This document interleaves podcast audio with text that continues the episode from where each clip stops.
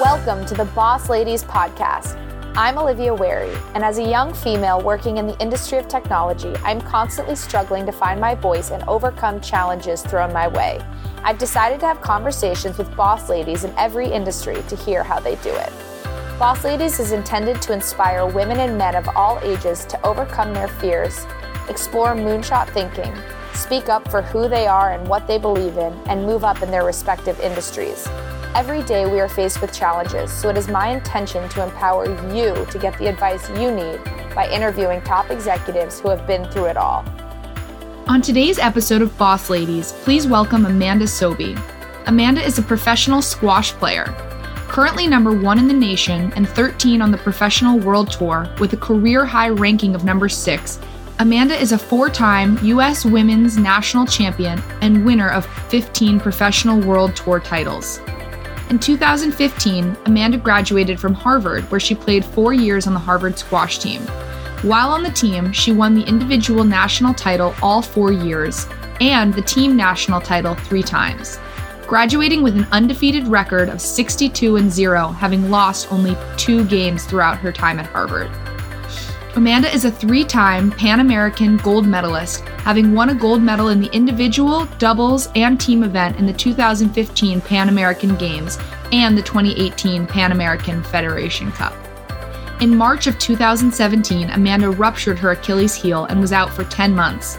In 2018, she returned to the professional tour and has worked her way back up in the rankings since. Currently, again, ranked number 13 on the professional world tour. Welcome today, Amanda.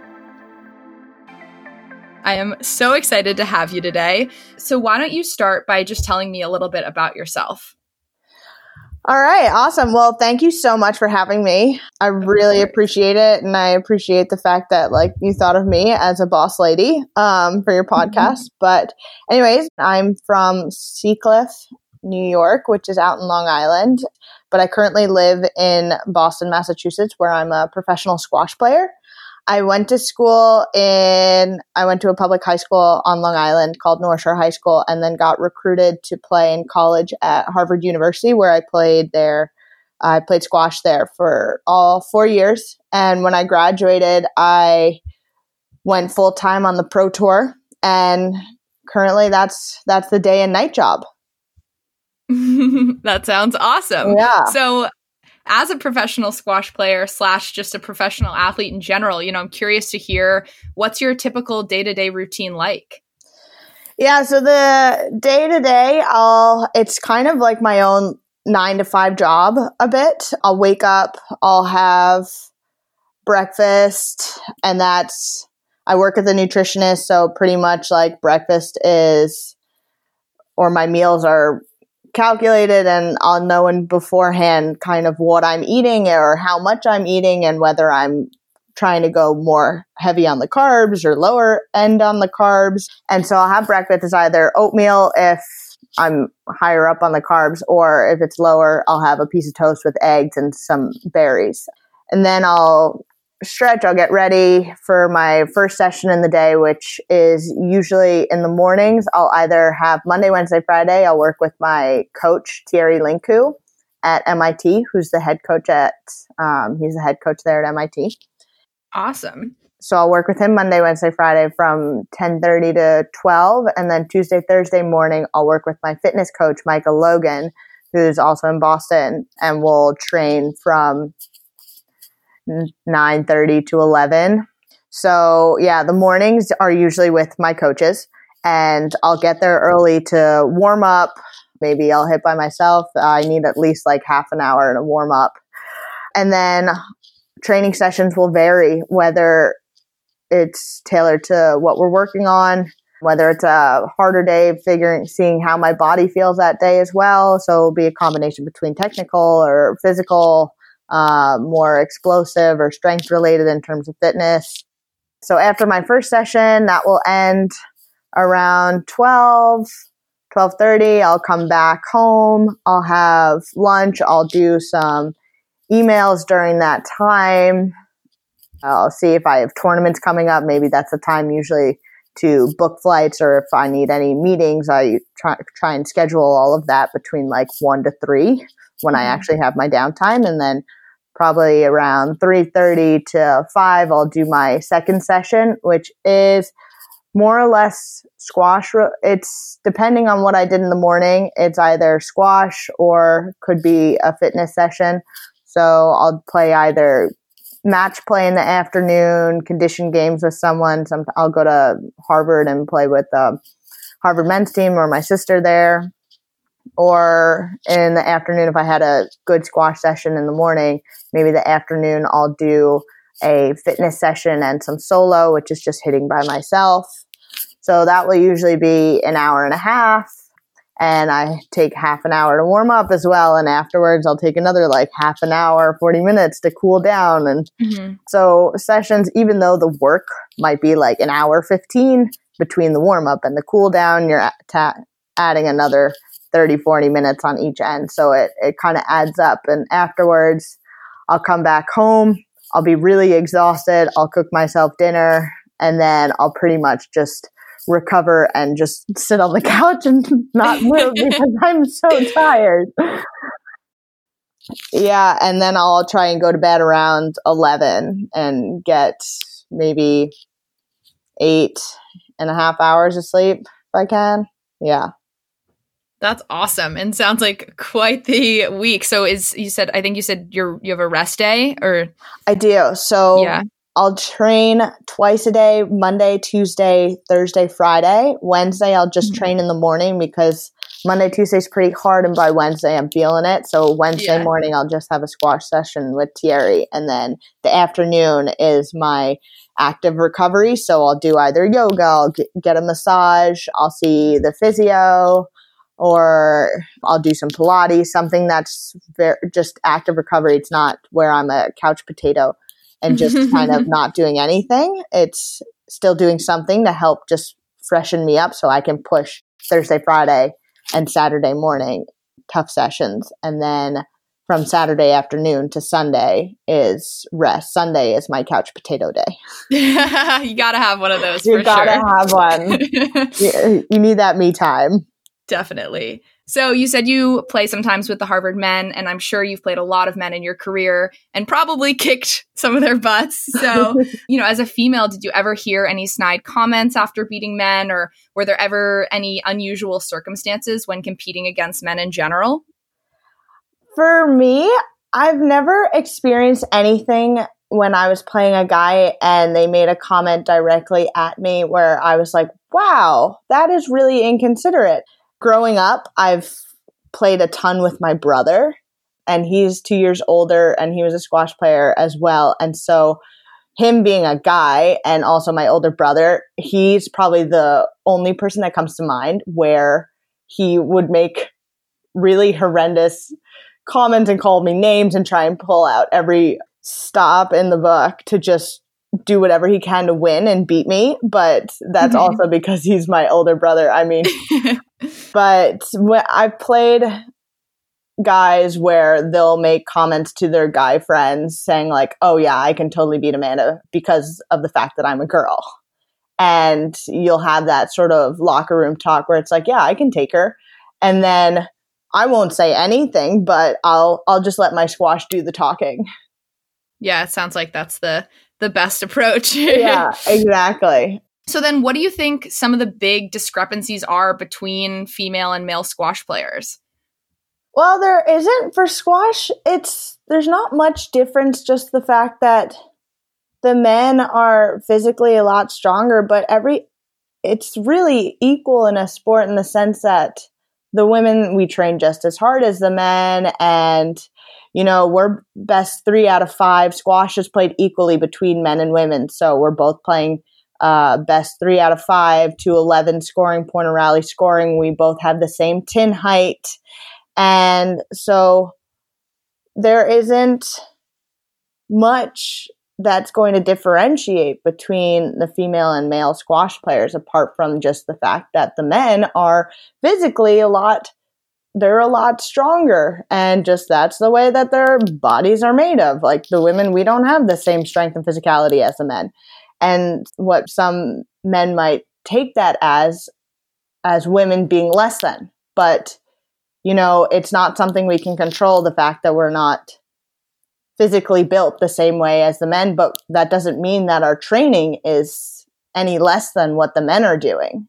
We train just as hard, you know, we'll train the same as the men. We might have to train a little bit differently, or we might not be able to squat the same weight or do as many reps as the men, but you know, we're both we're both training just as hard and so there really isn't much that's separating us that stands out except for the fact that just our bodies aren't made the same way.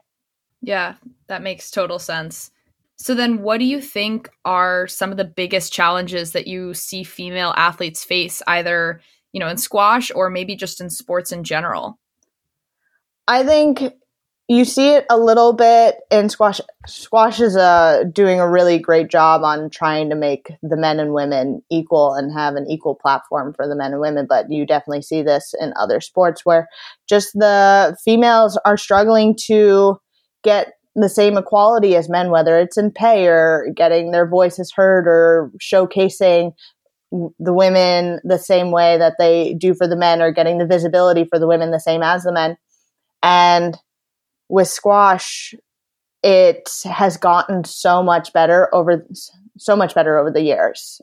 But we still are struggling to just make sure that we're getting our voices heard. And it is almost that like you have to speak up for yourself in order to be heard and in order to get the same amount of tournaments or in order to get more tournaments for the women and to be able to get prime time viewing slot instead of just the men always put on the prime times and to make sure that we're getting equal pay and the same amount of prize money too.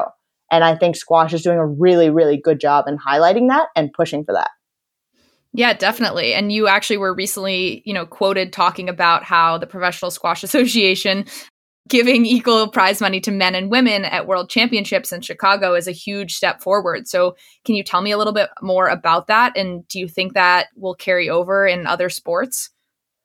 I really hope so. It will carry. I really hope it will carry over to other sports. I mean, I was just reading about the U.S. women's national soccer team and how they're fighting to get equal pay, and I think that's ridiculous, especially because they've been doing way better than the U.S. men's um, national team, and they deserve it. They're not doing anything less than the men, and it it sucks to kind of see that in so many sports. And I feel really fortunate that I'm part of a sport and an association that values the women and sees the value in the women being equal to the men. And in order for the sport to grow, they need to push the men and women equally side by side and promoting them equally. I feel really fortunate that PSA has that vision, especially and US Squash too. I mean, US Squash was one of the first organizations they put on the first major event. So the US Open was the first major event where they had equal prize money for the men and women. And since then, you had other tournaments started starting to follow suit. So the Windy City Open in Chicago, followed suit with equal prize money. And then you had Tournament of Champions. So all the major events in the US were equal prize money between the men and women. And then slowly you're starting to get the majors overseas. Overseas can be tougher because of the different cultures. They might see the men as just far more superior than the women.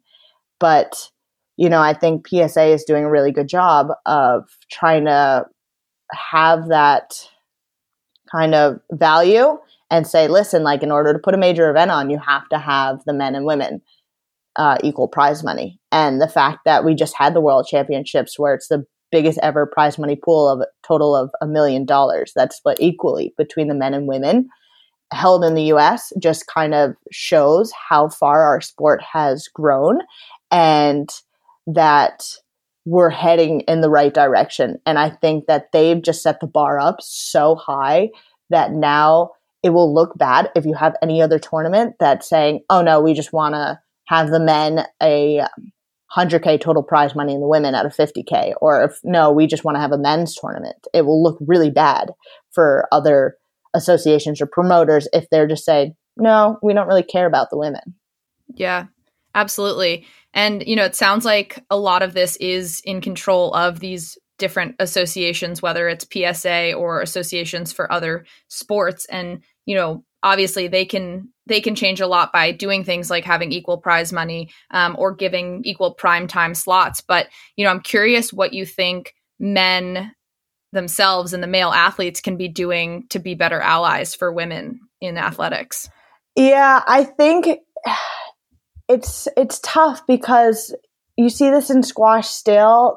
You have some of the men that see the value in the women and the need to promote the women in order for the sport to grow but you still have some guys that just see themselves as superior to the women and that they train harder and that their matches are tougher than the women's matches. And so therefore they should be getting more prize money from that. And i think if we had a majority of the guys speaking up on behalf of us and supporting us as well then and seeing the value in the fact that like we need to be going hand in hand to promote the sport and get it to grow and get the visibility out there and inc- increase the prize money because in this day and age it's a lot of it is promoting the women. Like it's promoting female sports. That's kind of how it is. Female athletes and in order for sports to grow and get that visibility you need to be promoting the women just as much as the men and i think that the women squash players were we're doing a good job of speaking up now and getting our voices heard, but it would be really, really helpful if we had more guys on the tour supporting us and backing us as well, instead of just kind of us always having to fight for ourselves. Definitely.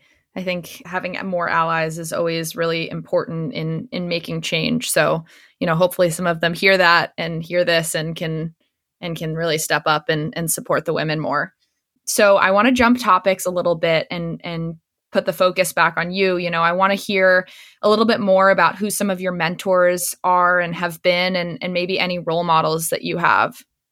Yeah, absolutely. I mean, so they're my mentor at the moment, my mentor and role model is my mentor would probably be my coach Thierry Lincou. I've been working with him since I was a junior at Harvard. He came over from France to the US to work with a family and and within the first year the girl quit squash. So he was kind of in Boston and I was struggling to find somebody to work with that could help me with that next level and just training with the the team just wasn't cutting it only because I grew up playing at such a high level that I just felt the college squash level wasn't up to my standards and I needed something more. And mm-hmm. so my father approached Thierry and said, Hey, would you be willing to work with Amanda? And so I started working with him a couple days a week and I absolutely loved it. I loved kind of his approach to to teaching and squash and all of the knowledge he had and his strengths in the game, which was just like being really explosive around the tee, which is kind of our central location eh, when we're standing on a squash court. And his movement and being really strong and powerful and balling was kind of my strength as well. And he was a very good mover, which was which was my weakness, and so he's helped me out a ton with that. And I loved working with him. And I've seen so many coaches before. I've growing up, I went to it, worked with a ton of different coaches, and he by far, I loved working with him the most. And so I decided when I was graduating, I wanted to stay in Boston and continue working with him. And, you know, that's how I, I stayed in Boston. And since then, I've been learning so much from him. And even in all these sessions now, because it, it can get it can get very redundant when you just keep working with a coach. You can kind of just be going through the motions. Mm-hmm. And I feel like I'm still learning so much and every session has a purpose with him and he really he invests so much emotion and care into having me succeed that I think values him a ton as such a, a mentor and the fact that he he played on the tour as well and got to world number one and world champion. There's so much you can learn from him. So he's been a huge mentor. Role models growing up, um, tennis was my first sport. I love the Williams sisters. And I had a picture of Serena and Venus um, on my bedroom wall. And they were kind of my, they were definitely my role models growing up. And back then, I didn't even know what squash was. And so I just wanted to be a tennis player.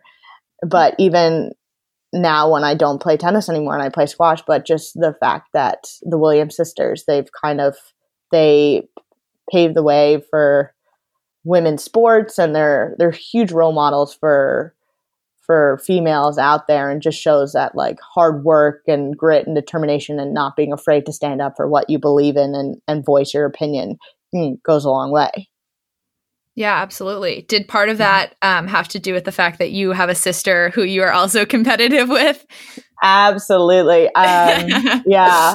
So my younger sister Sabrina, we often get referred to as the Venus and Serena Williams of squash. And I haven't just, everyone keeps asking us who, which one we are. Um, I don't really know, to be honest.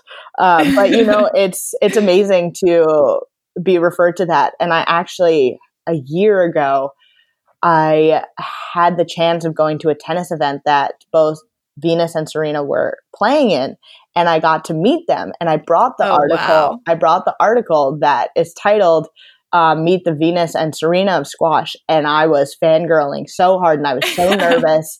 And I went up to them, and I had the article, and I was like, "Hi," I was like, "My name's Amanda. Like we've."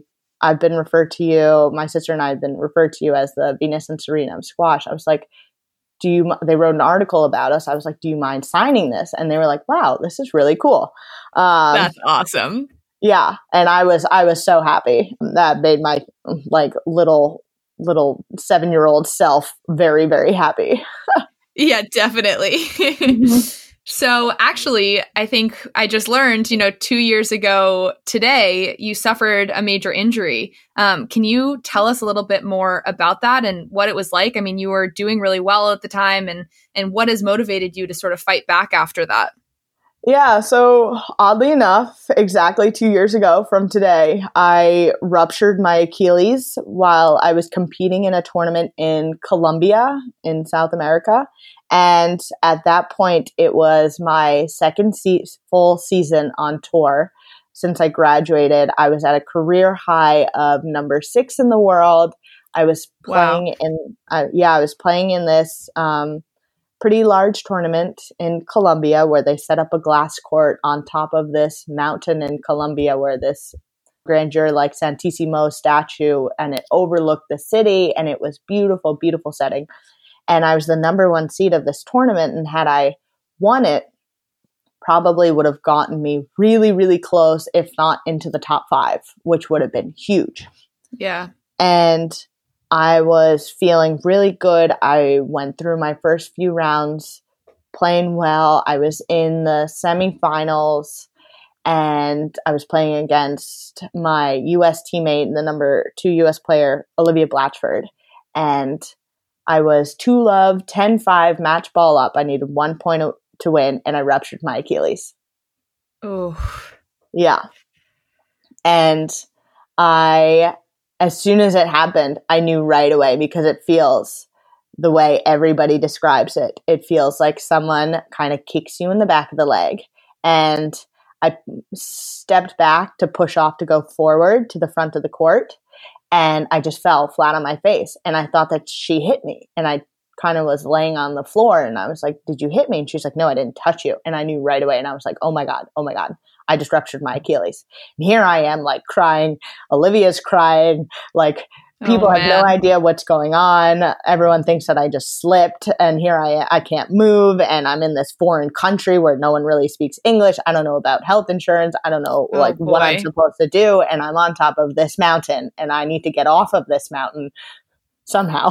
Yeah. And the way to get off of this mountain is you either take an 8-minute cable car ride up, which I wasn't going to fit in on a stretcher, or you drive down this windy, mountainy dirt road and so they put me in an ambulance. I was there pretty much strapped in by myself um, with the Colombian medics.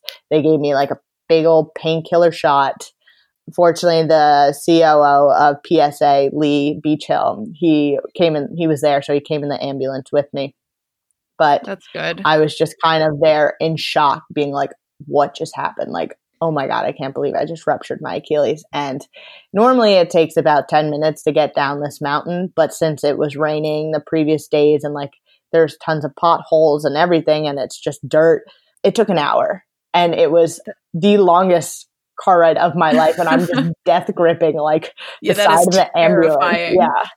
So that was an experience in itself and it was it was kind of the okay, I just ruptured my Achilles like now what? This is this is a huge kind of just blow to my the momentum that my career was having. And I flew back 2 days later to New York. By then my mom is like emailed every person possible, called people, had my like surgeon already in place. And so everybody kind of knew what happened and when I got home it was it was okay like I need to now move on and and figure out what I have to do in order to get back to competing again. And I got surgery in New York at Hospital for Special Surgeries with Dr. Goodwin, who's done a lot of other squash players' Achilles. And so after that, it took me 10 months until I was able to come back on the professional tour again. And it Wow. was the toughest 10 months I could have ever imagined. Um, it just looking back at it, even though it's it's been two years now, and looking back at it, and I'm just like, I don't know how I survived that. It was there Yeah. were just so many ups and downs, and even though people tell me all the time, like you handled it so well, and I'm like, did I really? Like, ah, like I, I don't know. I, Yeah. Looking back, like I don't think I can do this again. Like I really just don't ever want that to happen ever again. yeah, definitely. And what sort of like kind of kept you going forward and and got you, you know, excited to get back on tour? I think it was that perseverance of I want to show people that I'm not going to get knocked down because of a career threatening injury and then I'm going to come back and I'm going to come back stronger. And I'm going to show everybody and I'm going to show myself that you can come back stronger from an injury and you can overcome adversity and hardship and struggles and that makes you stronger and you can you can succeed from it. Yeah, absolutely. So aside from injury, what what else has been sort of your greatest obstacle so far in your career? I think it was a tough one was when I was at Harvard and it was trying to balance being a college student, a college athlete, and also playing on the professional tour as well. Because at that point, I wanted to continue playing in professional tournaments. So I was competing in tournaments as an amateur just for the love of the game and for also to keep up my ranking because I knew that when I graduated, I wanted to play full time. So mm-hmm. it was really hard to kind of balance the academics, the athletics, the social life, and and then also playing on the pro tour as well and going off to play in tournaments and all of that kind of I just sometimes I felt majority of the time I just felt like I was hanging on by a thread and I was like mm-hmm. just make it through a day. Just make it through today. Like and by the end of it I felt like I really got I got the hang of the management and just having a different perspective and being a bit more mindful of kind of okay I have so much work I need to do that's going to have to take priority or I have a little bit of a breather in terms of academics. Okay, I can I can train a bit harder in squash or I can't really do the same type of squash training I did when I was in high school. And so I'd have to tailor it and make sure that the sessions were quality based instead of quantity based. And that sometimes I wasn't able to train for an hour and 15 and I'd only get maybe 40 minutes, but like let's just make sure that I'm getting the most out of these 40 minutes and then it, you go back back to doing your academics and I thought and I think having to deal with all of that and like a very high stressed, high pressured environment taught me a lot of just kind of being able to overcome all of that and make it out alive.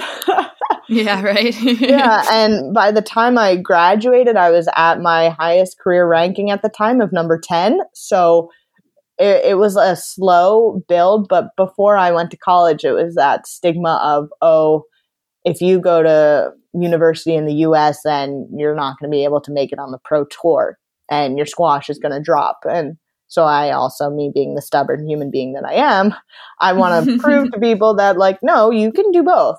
And I was one of the few people that did that, as well as another guy, Ali Farag, who's doing way, he's ex- excel- exceeding every everything, and he's now the mm-hmm. world number one. He was at Harvard as well, and he was a year above me, and now he's the world number one in the men's. Wow. On the men's tour, and just won the world championship. So he's doing amazing. But yeah, so since then, like you see so many other players, whether they're American or foreigners, kind of coming to the coming to the US for university and then going pro afterwards. That's awesome. And it, it sounds like you definitely like showed people that that was possible and that that's okay to, you know, get your education while playing professional squash and then you know still be successful in in both areas. So that's oh, awesome. oh yeah absolutely. Because i mean once you graduate college you're 22 which is young. Yeah. You're, you can play you can play until your mid 30s and so i mean if you start at 18 or 17 oh my god by the time you're going to be 24 you're going to be burnt out. And like yeah. here i am finally getting on tour at 22 like ready to go. And then obviously i got injured and so i was out for 10 months. And so now here we go my second full season at 25 and they, and so but i still have a lot of time left. So it's i mean you can do both. Definitely. So what sort of advice do you want to pass on to other people who may be facing challenges that you've already overcome, whether we've talked about them or maybe any new ones? I think it's it's to just I know that cliche statement of trust the process or trust the journey, or it's about the journey, not the end result. And when I was injured, that drove me insane because I was getting so mad about like what process, like I can't do this, like this is not, I'm not excelling and everything. And my coaches were just like, you have to just trust the process. And I was like, what is this process? Like, this is annoying me. but it is that kind of those little goals that you can achieve in the small attainable goals instead of just thinking about the end result of oh i want to be world number one or i want to be world champion or like i want to be the executive of this company or CEO, or I want to start my own company and be successful. I mean, if you look at that end result, it just seems so far away that it's really intimidating. You're like, I can't do this. Like, oh my God, I'm in such a slump right now. There's no chance I'm ever going to make this. And I think it's just kind of trusting that process and enjoying the journey, whether it's the good or the bad or the struggles, and just to keep working hard because little by little, you're whether you're succeeding or failing, there's a purpose to everything. And the losses kind of teach you the most, or the failures do. And that helps set you up for when you get that opportunity again to learn from it and hopefully change it around to succeed the next time around. And, you know, for me with squash, currently I'm in this annoying period of time where I've been hitting the top, like the top three best players, two out of the three best players in the world at the moment in the round of 16, since my ranking is still kind of working its way back up since my injury. So I've been hitting the top, I can hit anyone in the top eight in the round of 16, but I, I've been hitting number two and three in the world. Oh. in, in all of the major tournaments, I would say every single one of them except for one tournament I've hit both those players. And majority of the time I've lost in 5. I've won I won one of them in 5 but other than that I've lost in 5 and they're really close matches and each time gets closer and closer but it's just to the point where I want to just like bash my head into the wall being like this is so frustrating. And it, it's kind of even though it can be really dejecting and just frustrating where you can almost give up and like say, "Oh, I can't beat these players," or "Oh, why is my life like sucking at the moment?" It's you take those what you can learn from those losses and and grow from it. And I think that's kind of what uh, most people need to see, even though it, it can be really, really tough at times. Definitely. So to sort of shift and and think about some of the maybe less challenging and hopefully well probably challenging to get there but but some of the more exciting moments you know can you tell me a little bit about like what you feel the greatest sort of accomplishment you've had in your career so far is? There, there are a few that stand out. They're not the most um, of like winning events, but it's it's almost of like I've achieved this, and it's a massive achievement for me. So the fact mm-hmm. that I graduated Harvard with and finished college squash with an undefeated season, having won four individual titles and four individual national titles. And I finished my college season with an undefeated record of 62 and 0. Wow. And I lost only I mean you're a squash player so you know so I lost I lost two games throughout my entire college squash career. So if it's best 3 out of 5, I've won all of them three love, except for two matches. I won three one. And That's awesome.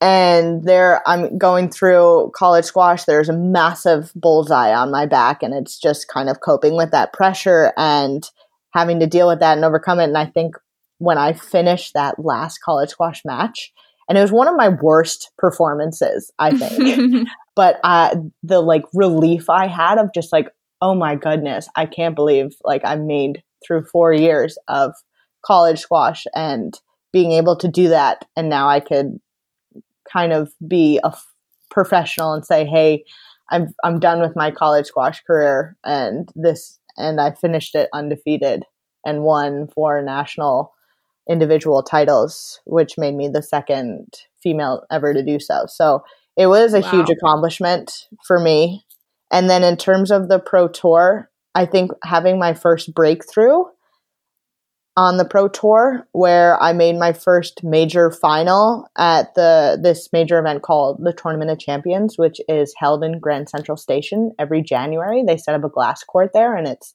an unbelievable setting. It's one of it's my favorite tournament by far, especially because I've grown up in in New York. And so my first full season when I graduated, so in January 2016, I was ranked number 10 and needed that breakthrough and I could feel it coming and I finally broke through and I made it to the finals. I took out the number 1 seed. I took out other players in the top 10 and I made it to the finals. I unfortunately lost to the finals, but it was just an unbelievable feeling of kind of being at that grand like stage and and level and and being in front of an amazing audience that's like the home crowd too. And and it was just such an awesome atmosphere and it was almost my, my like okay hey i've i've arrived.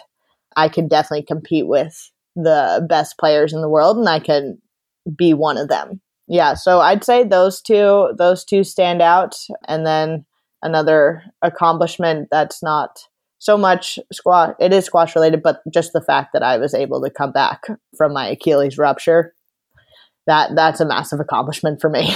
only Definitely. Because, only because, gosh, that's like one of the most brutal rehab processes on the planet, and uh, just thinking back of everything I had to go through, it was just really emotional getting back to competing again, which was ironically also my first tournament back was the Tournament of Champions as well in 2018. Was that strategic?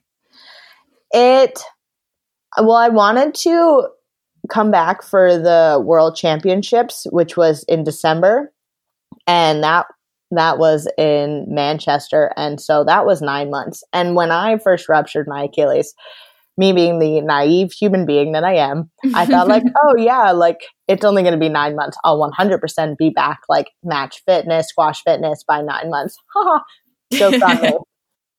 It, wa- it wasn't until maybe like six months that I started to be able to properly like do squash rehab stuff Mm-hmm. and squash specific movements and everything. And that took months. And so I was nowhere near ready by nine months. And then I was like, okay, you know, I've been out for not, I was super gutted not to have made it because I, I wanted to like prove to everybody that yes, you can come back in nine months. But I needed extra time and it wasn't worth trying to risk coming back too early and potentially injuring myself again or injuring something else. So I was like, okay, been out for nine months. I what's another month gonna do to me? Like I'll survive. Mm-hmm.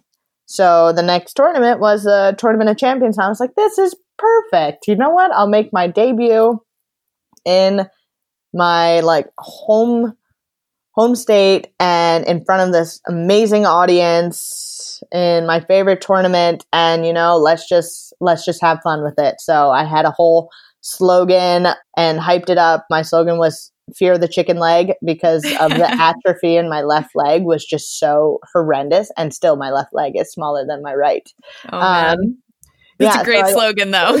so I just called it my chicken leg. And like my mom had towels made and like she got rubber chickens and like handed it out to people in the in the stand. So we just had fun with it. But it was like it was a really emotional time and it was just kind of the fact that like, wow, I can't believe I'm back competing again. yeah, that must have felt awesome. Mm-hmm. And I can definitely say, for one, I am very excited to sort of keep hearing and reading about what you continue to accomplish. So that's all awesome. Thank you. And I'm curious, you know, do you have like have you started thinking about any plans after professional squash? Do you want to stay in squash in the squash world or are you interested in trying something new after? Yeah, I mean, the good thing about getting injured was it, it does make you think about long term because you see the other side of being a professional athlete of like, hey, I get injured and like, oh, there goes my like well of money making is dried up immediately. So like, I need to be able to figure out what I want to do to just gain additional income or set myself up for when I do retire or if something else happens, you know, if I get injured again. And so I've grown to really love the marketing aspect of squash and trying to find ways to get the sport visible and get new eyes to see the sport and, you know, grow the exposure and grow the game and and that's something that I am really passionate about just because I think squash is such an amazing game. And the fact that you know not not many people know about it especially in the US and if we can get more events marketed where you just kind of sell this experience of this is an awesome sport and you get new eyes to see it and that you make it more accessible and you get more juniors and girls playing into it and you know you can like grow the sport where hopefully it gets on TV and it can be seen where you know when you're walking down the street people know what squash is instead of saying like oh you play racquetball? If i'm like with, if i have my bag with rackets out they're like oh yeah are you going to play tennis? And i'm like no it's squash and they're like, what's that? And then you have to go through this whole explanation. And so I just want to be able to help grow the game as much as I can, whether it's developing the next generation of juniors or helping market the sport. And so I think I, I love squash too much and it's too much of a big part of my life to just kind of do something outside of it. But definitely to find ways to continue to grow the game and market the game is is something that I, I want to do when I'm when I'm done playing. Yeah. And I think also it seems like sponsorships are really starting to help out a lot with that. Who are you sponsored by right now? Yeah, so sponsorships are a huge help whether it's in tournaments or just for players in general because we don't have the same visibility or prize money that you have in say tennis. So we rely heavily on sponsorships And Mhm. so right now I'm sponsored by Head Rackets, which is a new sponsor. So that started in January. So that's been going well. And then I'm sponsored by members at the University Club in Boston help me out uh, a lot. I, I'm also the assistant coach at MIT. So I'm Thierry, Thierry's assistant. So they just have a men's squash team, but I'm the assistant there and I've grown to love being on the other side of the glass and coaching. So it is a it's a part-time job and even though my priority is being a professional when i'm in boston and i'm around then i'm with the team at their practices or um, at their matches and it's been it's been a ton of fun and i just finished my second season with them so i've absolutely loved it and love kind of that coaching aspect and it's helped me out a ton as a player as well just to kind of see the other side. But so i have some money from there and then also i'm sponsored by a a club out on the west coast called squash zone. It's a new club that's uh, a few years old. It's out in redwood city so just outside of in the bay area of san francisco. And so i'm sponsored by that club and i'll go do a, a clinic and exhibition there every year before the netsuite open. So that's a really good partnership. And then also US Squash has been a major a major help in terms of funding us professional athletes, us US athletes and you know, they've done a huge job of just getting funding for us and helping us where we don't have to be searching the odd jobs or having to coach in addition to being a professional and that we they're supplying us with the funding where we can just be able to focus solely on being a professional which I think is huge. And US Squash has one of the best fundings, in my opinion, out of a lot of the organizations. So it's been really, really helpful. And I can't thank them enough. And then I get, I'm sponsored by New York Athletic Club as well as one of their sponsored athletes. So whenever I'm in New York, I get some that's a base club for me, which is which is great because sometimes I'll be in New York to train and in and out or whenever I'm home. So it works out. It sounds like you have a very great team. yeah. Yeah. Um, and then actually my newest sponsor one of my newest sponsors is my sock sponsor. It's called Or- yeah. I know it sounds funny because you're like socks? Really? Um, no, I love that. yeah but it's called orfix and they're a startup and you know they're trying to branch out they produce perf- high performance socks and they're trying to branch out into the rackets market and especially squash and so they're the most comfortable socks I've ever worn. And I'm not saying this only because I'm sponsored by them, but I've literally thrown out every single other sock that I've had. And my drawer is just overflowing with Orfix. And it's, I like to say it's like when, you know, at Christmas or holiday time when your parents give you socks, but like this time you're actually excited to get socks. I love that. Yeah.